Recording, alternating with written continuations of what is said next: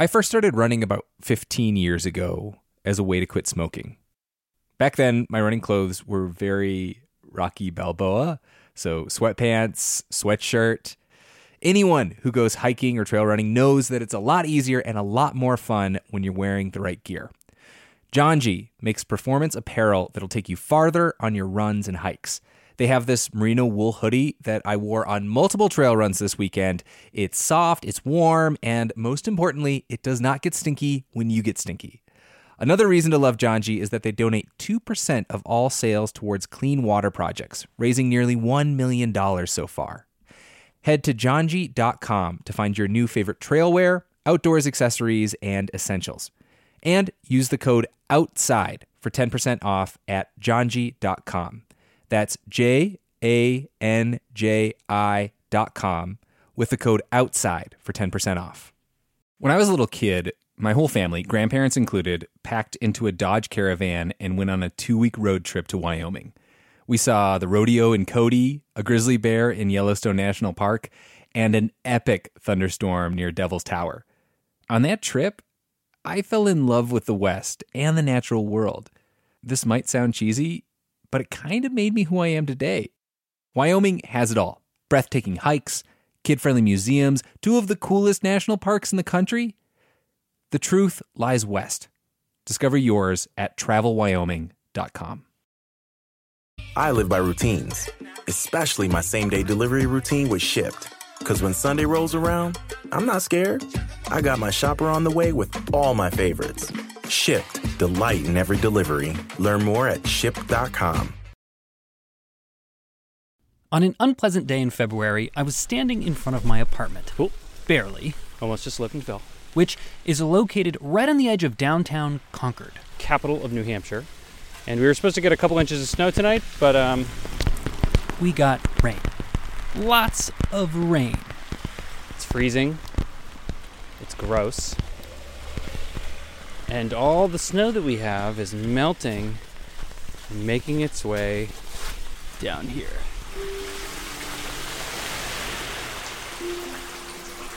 This is the sound of a storm drain, an honest to goodness river running right under my feet. And above me are the first and smallest tributaries in this unlikely ecosystem gutters. The very phrase, get your mind out of the gutter, assumes it is a filthy place, hardly worthy of serious inquiry. And if you do get your mind out of the gutter and stick your nose there instead, I can also smell. It smells a little bit like rotten eggs.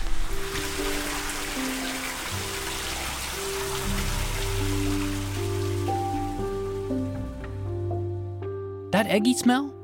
That's hydrogen sulfide, a toxic inflammable gas that might be produced by sulfur reducing bacteria, a category of organism known for surviving in extreme environments with little to no oxygen, thermal vents, acidic and volcanic hot springs, or, you know, pipes, hot water heaters, and storm drains. They're extreme environments. They they are um, places where there's opportunity, but there's also a lot of challenges and risks that urban life has to deal with, and the gutter is probably a, a very good example of that.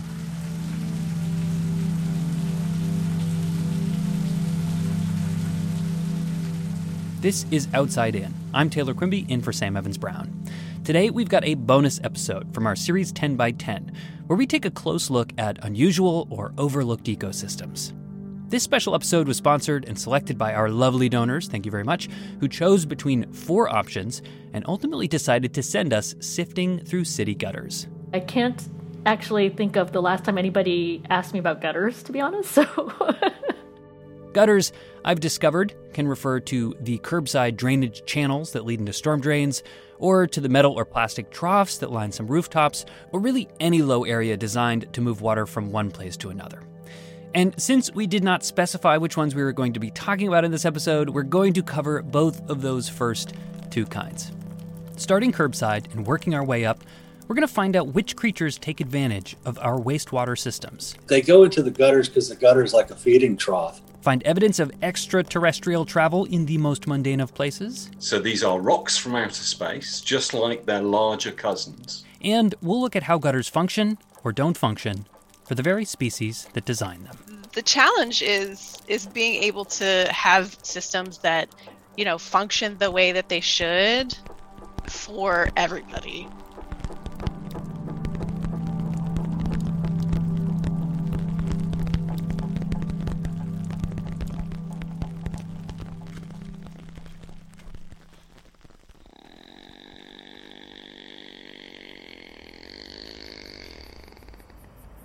lived downtown in downtown Baltimore growing up, and um, we had these nice front porches for the row houses.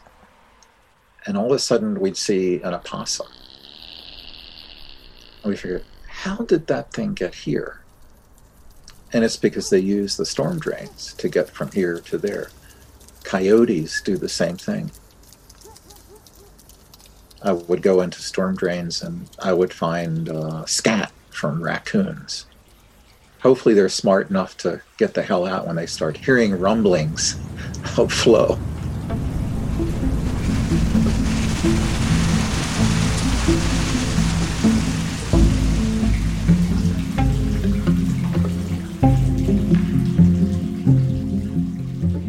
This is Ken Belt, a retired engineer and ecologist who worked for two decades in Baltimore's Department of Public Works.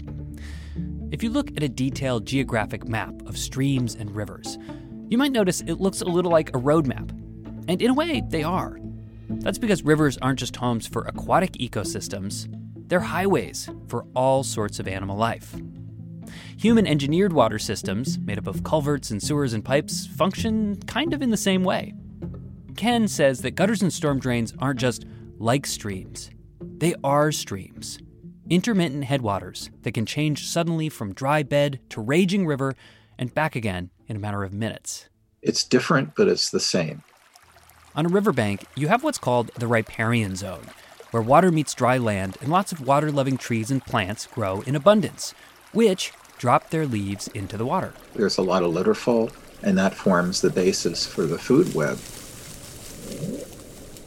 In a healthy stream, Ken says, decomposing leaves attract communities of bacteria that break them down and form colonies of slimy biofilm. Those bacteria are eaten by the next step up the food chain bugs, some of which Ken calls shredders. A shredder would tear them apart and eat the microbial biofilm. Like stonefly and caddisfly larvae. They literally build nets in the stream, and the nets catch those particles. Collectively, this food web prevents the carbon in the leaves from turning back into a gas and re entering the atmosphere, instead, locking it up in a Russian nesting doll of itty bitty bug bodies. But urban streams, like our gutters, Ken says, are battling tough conditions. With street sweepers removing leaves, there's little food to break down in the gutter and the sudden rapid currents you get during big storms make it impossible for insects like stoneflies to hang on without being washed away. Until engineers build places for leaves and insects to collect somewhere in our storm drains, you won't see the fully formed food webs you do in the natural world. That being said, where you do see a thriving gutter food web, Ken says, is under the microscope. There's a lot of um, microbiology in storm drains and in gutters. In 2015, a team of researchers took to the streets of Paris to look for life in the gutters. They split up among the city's 20 districts, armed with equipment for collecting water and toothbrushes for scraping up biofilms, microbial cities that form carpets in and around the gutters. What they found was 5,782 different OTUs, or operational taxonomic units unique genetic samples that operate something like a loose surrogate for species. That's nearly 6,000 different kinds of microbes algae, photosynthesizing sunlight streaming into the city streets, bacteria. there is a tiny freshwater species of sponge, fungi, a species of mollusk, multi-celled microbes called alveolates. The gutters of Paris and other cities are home to an invisible biome, a complex ecosystem and food web all their own. One that may be functioning a little bit like the one in wild streams, cleaning and filtering water, removing carbon from the air, and producing oxygen. Maybe even pooping precious metals. So, uh, hi, nice to meet you. I'm I'm Carlos Goller. Carlos Goller is a microbiologist at North Carolina State University and an assistant professor who likes to search for microbes in unlikely places. I find it really fascinating that you have some microbes that are able to stick to the drain of a kitchen sink. He sent students out looking for microbes in water fountains, in rooftop gutters, shady versus sunny gutters. They had different microbial populations. But there's one microbe that Carlos turns to more than others. It's called Delftia acidovorans. His colleagues have joked Of the millions of microbes out there, Carlos is interested in the one that usually does not cause disease, but does this weird thing. It has this unique ability of, uh, when exposed to liquid gold, the ability to make a little protein that takes liquid gold and basically clumps it together into gold nanoparticles. And I always describe it as a gold pooping microbe.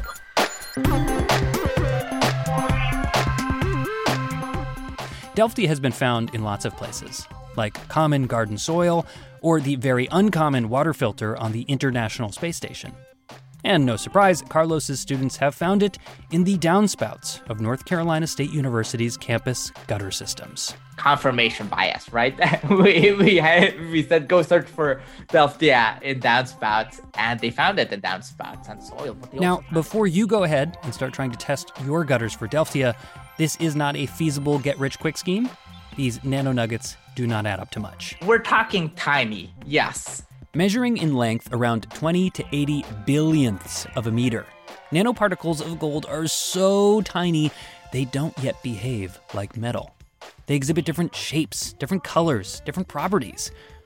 So, Delftia won't be replacing the gold in your wedding band anytime soon. But they are a great way to get your microbiology students excited about the world around them. It's a really excellent way of looking at the maybe understudied microbes that we label as ubiquitous and just around there uh, that are doing fantastic things for us that we don't even know about.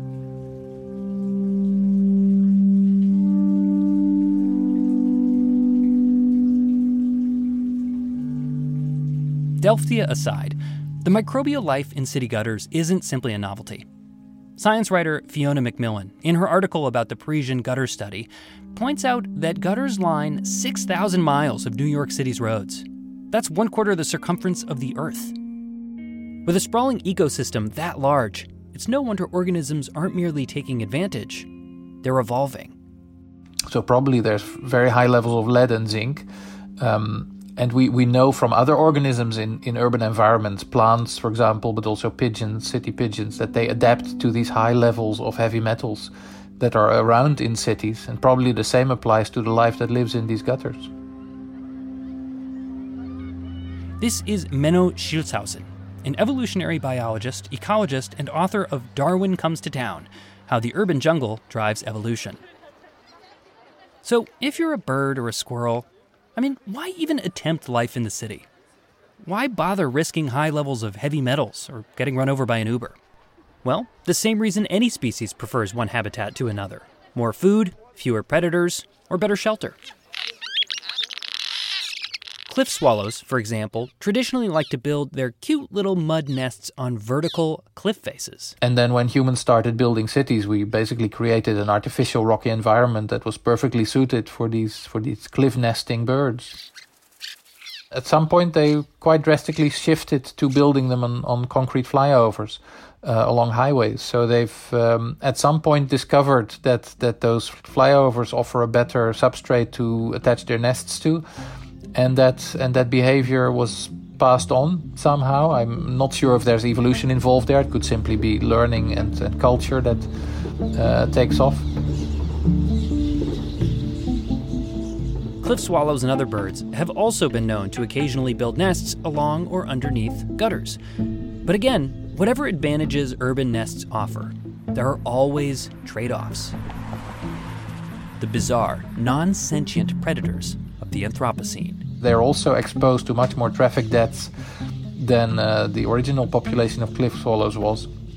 And the result is that over about 30, 35 years, these cliff swallows nesting there have evolved shorter, broader wings, which probably is a result of this constant natural selection by, by oncoming traffic. That is wild. That is so. That is just wild. And also very artificial at the same time. Yes.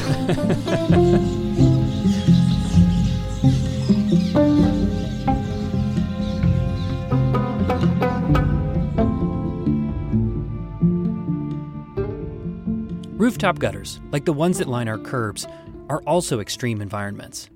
Prone to bake in the sun on a hot summer day, or flush with water when it rains. But that's only when they're working. When gutters break or get clogged, those extremes can kind of flatten out, and that can have a domino effect. Typical day for me would be squirrels, raccoons, flying squirrels, uh, roof rats, uh, possums, snakes, birds, just about anything. The unusual can go into bobcats, um, alligator, we've done, black bear. This is Doug Hartman, 34 year owner of Covenant Wildlife Management, based in Birmingham, Alabama. Throughout his career, he has seen it all. And while not all the critters he mentioned can fit into the gutter, he says it's the small mammals, especially, who use them as highways. They go into the gutters because the gutter is like a feeding trough. You know, it's collecting any nuts and seeds that have fallen off the roof and collected in the gutter. And then you've got low spots in the gutters that are, are holding water. So a, a squirrel or a rat can, can get into those gutters and then they find that opening getting into the soffit and then they're into the soffit they've got nice insulation that they can use to make a nest they stay warm they stay dry and all they got to do is go right out on their front porch and they've got food and water for them Doug says the more neglected the gutters, and he guesses that maybe 50 to 60% of the ones he sees are not well maintained, the more wild they become. Once you've got nuts and leaves clogging your gutter, it's only a matter of time before. So you'll, you'll see pine trees growing out of gutters, oak trees. They've got caught in leaf matter that has decomposed, so it's got a great compost that it's growing in. You know, I've, I've seen trees probably, oh, I don't know, an inch in diameter and eight feet tall growing out of gutters at times. And the dominoes continue to fall. Once you've got plants and mammals, next comes predators, like snakes. So I, have watched them crawl right up the side of a brick house and, and over a gutter and into the attic. And then I, I, get into the attic and they're up on a louver vent, you know, chowing down on bats or, or something like that.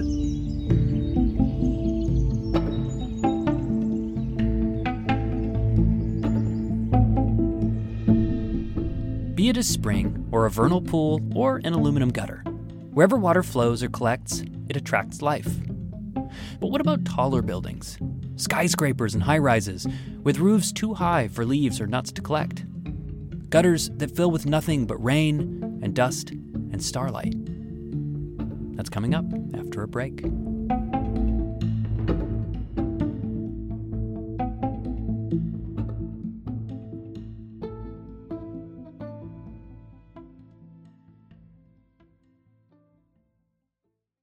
I live by routines, but I especially love my same day delivery routine with Shipt. And my shopper knows this about me. When Sunday rolls around and I place my weekly stock up order, Joe sends texts from the aisles. Wilted lettuce? Nah, hard pass.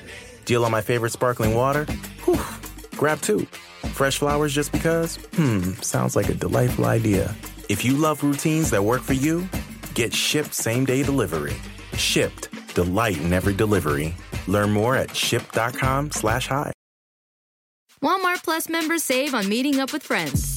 Save on having them over for dinner with free delivery with no hidden fees or markups. That's groceries plus napkins plus that vegetable chopper to make things a bit easier. Plus, members save on gas to go meet them in their neck of the woods. Plus, when you're ready for the ultimate sign of friendship, start a show together with your included Paramount Plus subscription. Walmart Plus members save on this plus so much more. Start a 30-day free trial at walmartplus.com. Paramount Plus essential plan only. Separate registration required. See Walmart Plus terms and conditions. The living room is where you make life's most beautiful memories. But your sofa shouldn't be the one remembering them. The new life resistant, high performance furniture collection from Ashley is designed to withstand all the spills, slip ups, and muddy paws that come with the best parts of life. Ashley high performance sofas and recliners are soft, on trend, and easy to clean. Shop the high performance furniture in store or online at Ashley.com. Ashley, for the love of home. This is Outside In, a show about the natural world and how we use it. I'm Taylor Quimby, in for Sam Evans Brown. A gutter is a product, and a receptacle, if you will, of its surroundings. It fills up with anything and everything that can fall or climb into it water, acorns, leaves. But story by story, as we ascend from the curb and up to the world of mid and high rise buildings, there are fewer and fewer things liable to clog up the gutters.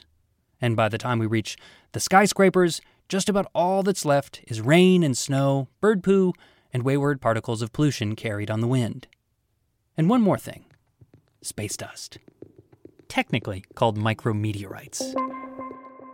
So these are rocks from outer space, just like their larger cousins. But in this case, they are dust particles. This is Matthew Genge, planetary scientist at Imperial College in London. Micrometeorites are exactly what they sound like miniature space rocks, just two or three hundred microns across, a little bit smaller than the width of a human hair. Um, some micrometeorites melt as they come through the atmosphere because of the friction with the air as, the, as they come through. They, they enter our atmosphere at such high speeds and they form tiny little droplets. I cannot emphasize this enough. They are beautiful to behold. Blown up, these melted space rocks look like otherworldly marbles or the metallic shells of alien mollusks. You might be under the impression that space is a vast empty vacuum. Compared to our atmosphere, sure. But in actuality, there's a bubble surrounding our solar system called the zodiacal cloud, and it's full of space dust. And that cosmic dust is constantly raining on the surface of the Earth at the rate of 100 metric tons every day. You are never more than a few meters away from one of these particles. They are everywhere. They are on our streets, in our homes, even on our clothes. So, micrometeorites are incredibly common, but they're also, in a way, exceedingly rare. So, the rate they fall is around six particles per square meter per year. I don't. Your house looks pretty clean. Right. It's like I can see into your into your house. You can see one corner. but but you know, you go to any windowsill in the world and you will find a healthy accumulation of dust. And just imagine trying to find that one micrometeorite amongst millions and millions of terrestrial dust particles.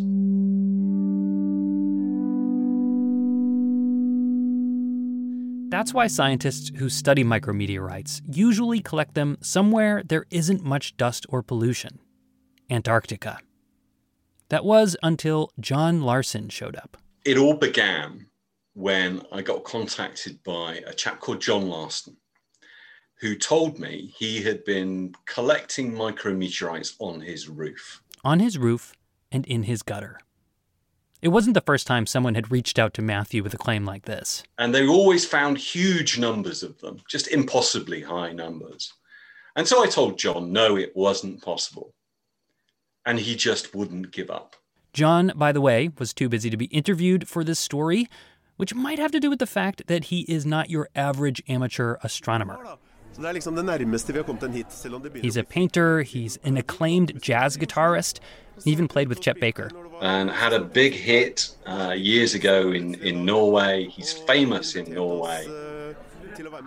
And in the end, he sent me a photograph, and I thought, you know, that really does look like a micrometeorite. And it was. In the end, Matthew worked with Jon to verify his micrometeorites and help him refine his methods. And together, they've released a number of scientific papers about how micrometeorites have changed throughout the life of the solar system. And Jon has put out a book on how to find urban micrometeorites on roofs and rooftop gutters everywhere. There are now hundreds of people around the planet who are collecting micrometeorites on their roofs. So, so I, uh, um, I feel quite guilty saying I gave Jon the tools to recognize micrometeorites, since what I really did was try to dissuade him from doing it in the first place.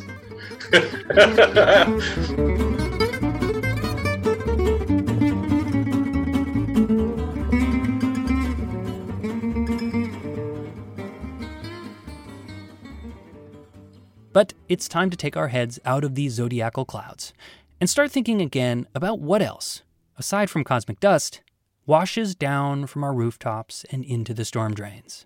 Because of all the species using our gutters, the one we haven't yet talked about are humans. You know, the engineering and and the work behind our water systems, right, is is incredible. Like it's it's magical in many ways. This is Dr. Fushcia Hoover, a postdoc researcher and urban hydrologist at the National Socio Environmental Synthesis Center in Annapolis, Maryland. I think gutters are uh, a fascinating part of that, right? In a natural setting, rain that falls in a forest may soak into the soil and slowly filter through the earth for days, years, millennia even, before popping out as a spring or seeping into the bed of a river. Soil and plants are, are really good as natural filters. But in a concrete waterway, everything is streamlined, integrated, and fast. And that means there is a lot of stuff being collected as that water flows downstream. So, salt, oil, or antifreeze, dog poop. Another common thing in cities is fertilizer. There's a lot of nutrient concerns, uh, nitrate, phosphorus, things like um, what, what would be in our medicine cabinet. Just like micrometeorites are invisible unless you're actually looking for them, so aren't a lot of the dissolved pollutants that build up as water washes all over the asphalt and rooftops of a city and into our sewers. They're showing up in the water. And so folks are trying to discover, you know, what are the impacts of that both on um, ecosystem health, but also on human health. In some cases, stormwater runoff is being deposited directly into larger water bodies, but older cities, especially on the East Coast, often rely in part on combined systems that mix stormwater with wastewater. That raindrop is going to, you know, plop on your roof, travel down your gutters, and if it is a connected downspout, meaning that your gutters on your home directly connect to the sewer system underground, it's going to emerge with with the same um, waste that's coming out of like your toilets right or or your sinks. And all of that is then going to merge with the gutters that we see on the street. In cases like these all of that water and sewage flows into a treatment facility before being dumped back into the water cycle. But these systems were only built to handle so much flow. And because cities are home to more people, bigger storms, and more surface area than they were when the sewers were designed, these systems have broken down. Let's do a little back of the napkin math. Say you have a half acre lot and a pretty good bout of rain, one tenth of an inch. That's 1,358 gallons of water flowing into the drain. Now let's do New York City, which from a quick Google I can see has somewhere around 135,000 acres of impervious surfaces. Let's say it's a big storm, one inch of rain. That adds up to 3 trillion 530 billion 20,000 gallons of water. Combined sewer systems can't handle even a fraction of that much. So instead of sending it to treatment facilities, they dump the overflow directly into places like the Bronx River, the East River, the Hudson, Coney Island Creek, Jamaica Bay.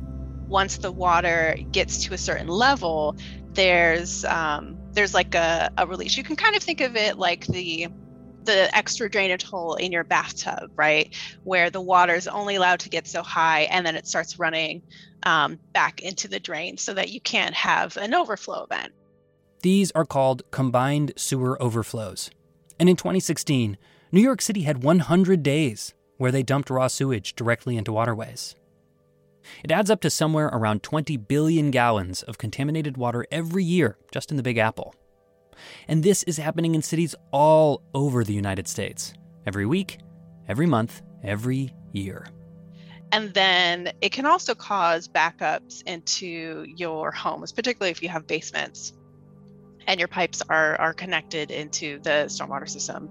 Now it's not just rainfall that is flooding your your streets or your basements. It's it's also sewage and effluent, and so that's a health hazard risk. And now you're you're being exposed to an unknown number of um, of potentially dangerous toxins and, and pollutants.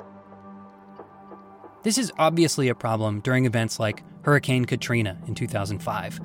But the harms aren't reserved for occasional disasters. They're regular, they're getting more common, and they're disproportionately affecting marginalized communities that historically have been pushed into low lying urban areas. There's a, there's a really great report from the Center for Neighborhood Technology in Chicago that looked at this when there were a couple really intense, um, really bad thunderstorms that hit the city. And the south side of Chicago, which is predominantly black, um, had the highest number of claims to FEMA.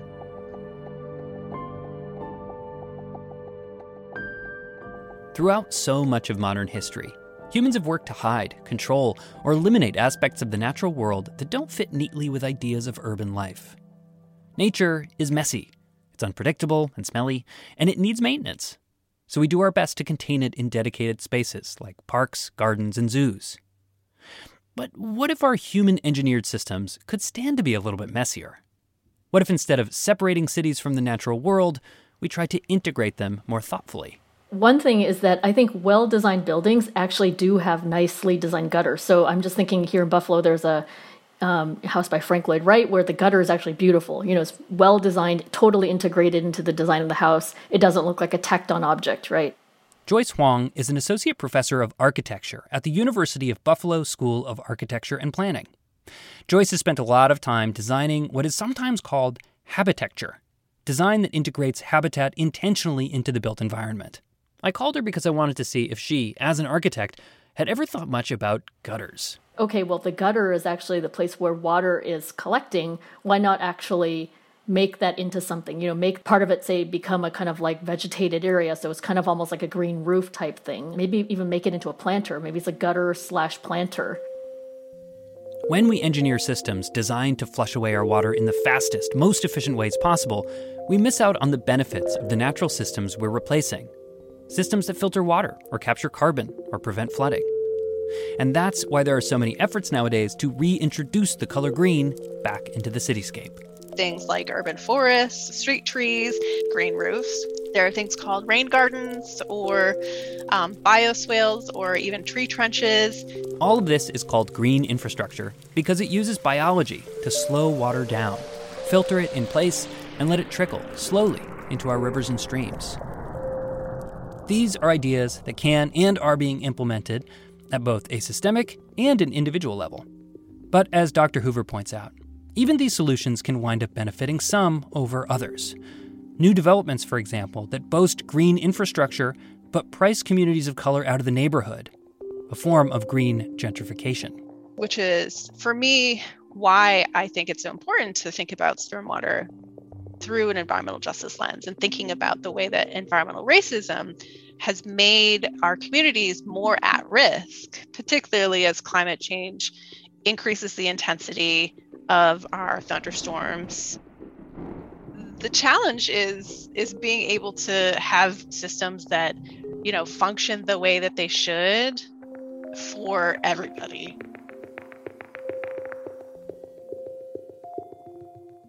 Cities are human built environments built for human habitation. So it makes sense to view them from that lens. How well are urban systems working for human beings? And if they're not working equally who aren't they working for and why? But there are limits to that perspective, too. If we are told that an animal is useful, like, say, a bee pollinates, um, then we suddenly give it value, right? So we give this life value because of its usefulness. Um, and we talk about this in architecture and planning as ecosystem services. So it's like, what can the ecosystem do for us, for humans? And I think if we stick to that as a way of thinking, we're basically in trouble. I like to think of cities as complex, ever changing organisms in themselves, comprised of organs and tissues and cells, capable of working together, independently, or sometimes at odds. When you look at a city from that perspective, you see that every system is connected. Just like the gutters on our roofs are connected to the gutters on our streets, and the microbiome of our sewers is connected to the health of our communities, rivers, and oceans. Since human beings in this analogy are the closest thing a city has to executive function, maybe we need to think more about our roles as landlords of this shared ecosystem more seriously. Yeah, I think we should really see ourselves as as the, the major ecological force that we are now. Um, Here again is evolutionary biologist Menno Schilthuizen. And I'm not saying that's something we should be proud of, but I think it's it's important to realize that we are, like you say, part of the system. We are one of the species that has become so numerous that it has started to influence the evolution of all other species. So yes, we, we are we are changing life on the Earth, um, uh, and that has both uh, destructive and creative effects. It's as the author and environmentalist Stewart Brand wrote We are as gods, and might as well get good at it. So, why not start in the gutter?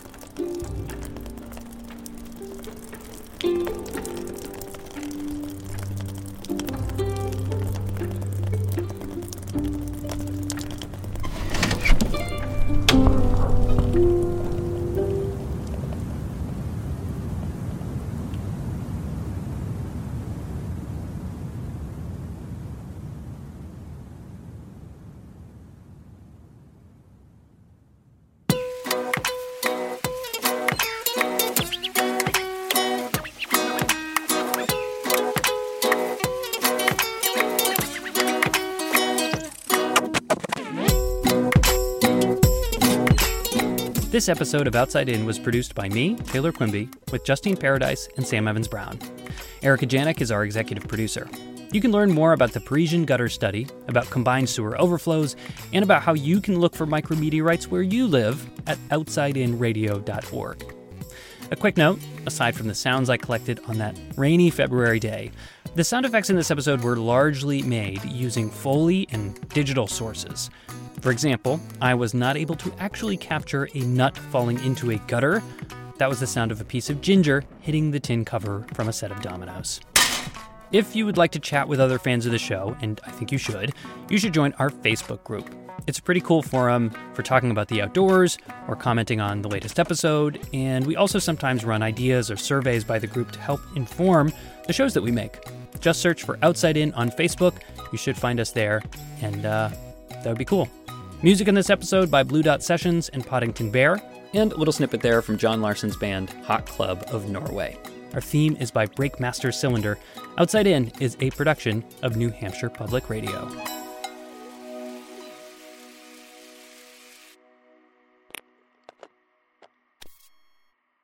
Had a fella call us. They were uh, digging out a septic tank, and I don't know if they were doing plumbing, but anyway, they had gone to lunch and left the the lid off of the septic tank, and they came back from lunch, and there was a a, a buck in in the septic tank, and I kept I couldn't hardly understand the guy because he was screaming, he was so excited. He said, "There's a buck! There's a buck! There's a buck!" And I'm thinking, what are you saying? And I had to get him slow down. And he says, it's a buck. He says, a, a male deer with eight points on his head, and he's stuck in a septic tank. Walmart Plus members save on meeting up with friends.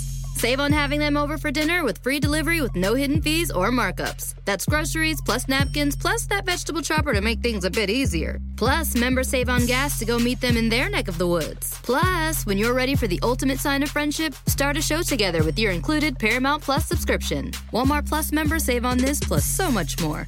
Start a 30-day free trial at walmartplus.com. Paramount Plus essential plan only. Separate registration required. See Walmart Plus terms and conditions. Whether you're a morning person or a bedtime procrastinator, everyone deserves a mattress that works for their style. And you'll find the best mattress for you at Ashley. The new Tempur-Adapt collection at Ashley brings you one-of-a-kind body-conforming technology, making every sleep tailored to be your best. The collection also features cool-to-the-touch covers and motion absorption to help minimize sleep disruptions from partners, pets, or kids. Shop the all-new Tempur-Adapt collection at Ashley in-store or online at ashley.com. Ashley, for the love of home.